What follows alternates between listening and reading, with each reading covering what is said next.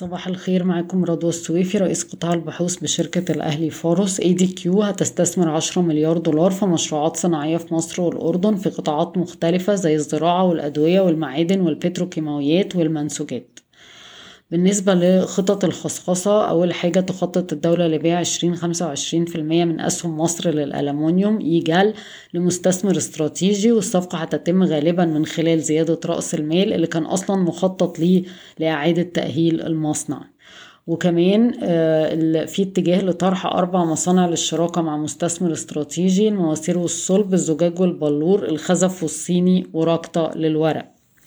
وبفكركم إن الدولة هتدمج سبعة فنادق مملوكة للدولة في كيان وتطرح منه خمسة وعشرين في المية برضو المستثمر استراتيجي. وافقت الحكومة على زيادة خمسين في المية من فاتورة دعم الصادرات ضمن البرنامج الجديد اللي هيبتدي من السنة المالية اتنين وعشرين تلاتة وعشرين. حجم الإصدار الأول من الصكوك السيادية هيكون اتنين مليار دولار بس مفيش إطار زمني للإصدار. قالت وزارة التموين إن إلغاء دعم الخبز لن يحدث في أي وقت قريب ولن يحدث إلا بعد مرور الأزمة العالمية.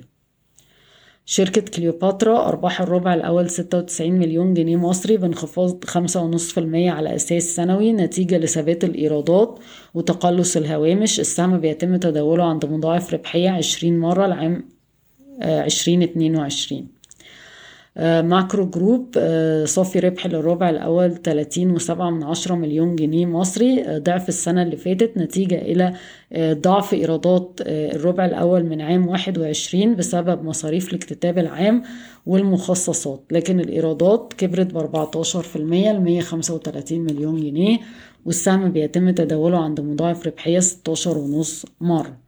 تجري الحكومة محادثات مع مستثمر هندي لتصنيع 10 ل 15 نوع من أنواع المواد الخام المتعلقة بالأدوية بهدف تقليل الواردات وتوطين صناعة الأدوية في مصر.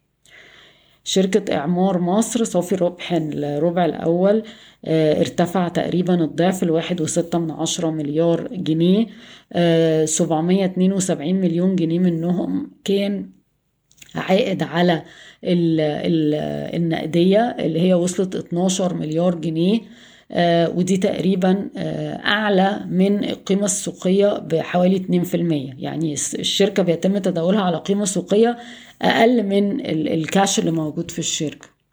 وافق مجلس إدارة إعمار مصر بشكل مبدئي بعتذر على الدخول في شراكة في مشروع سكني سياحي تجاري في الساحل الشمالي بحصة 25% مصر الجديدة للإسكان بدأت في صياغة المخطط الرئيسي للمية وسبعة فدان في هليوبوليس الجديدة أو نيو هليوبوليس.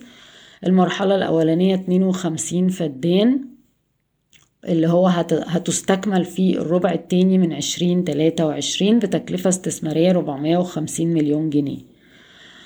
وسائل الإعلام المحلية جريدة حابي قالت إن زيادة رأس المال في شركة هليوبوليس هتكون في الربع الرابع من عام 2022 بس ده مرتبط برضو بظروف السوق.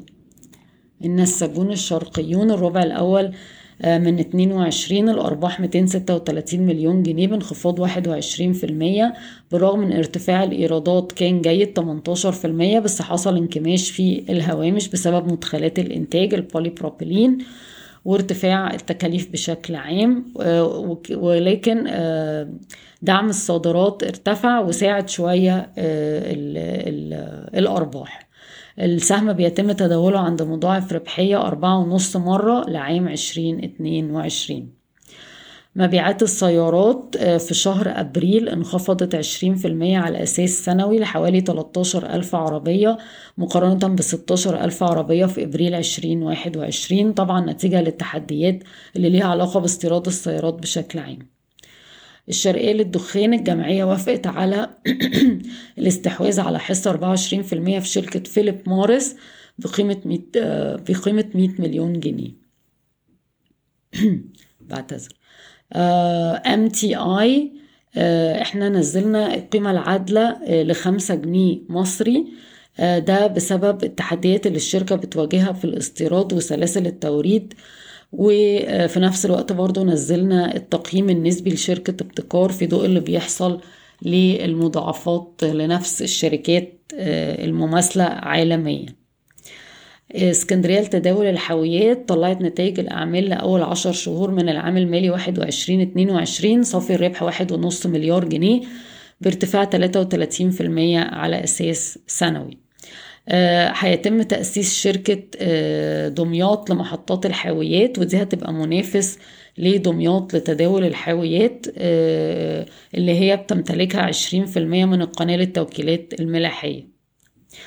آخر خبر معانا النهارده إن ريفي اللي هو شركة تمويل متناهي الصغر التابعة ل CI Capital هتاخد تسهيلات من البنوك بقيمة واحد واحد من عشرة مليار جنيه عشان تزود المحفظة التمويلية بتاعتها لاتنين وتلاتة من عشرة مليار جنيه في نهاية عشرين اتنين وعشرين. مقارنة بواحد وسبعة مليار جنيه في نهاية عام عشرين واحد وعشرين. وكمان عايزة تحصل على رخصة تأجير تمويلي متناهي الصغر. بشكركم ويوم سعيد.